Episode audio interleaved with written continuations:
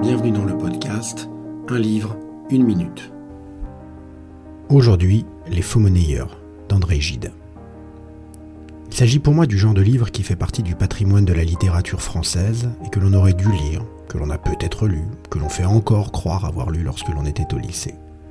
Me concernant, il s'agit du premier livre de Gide que j'ai découvert et le fond, comme la forme, m'ont subjugué.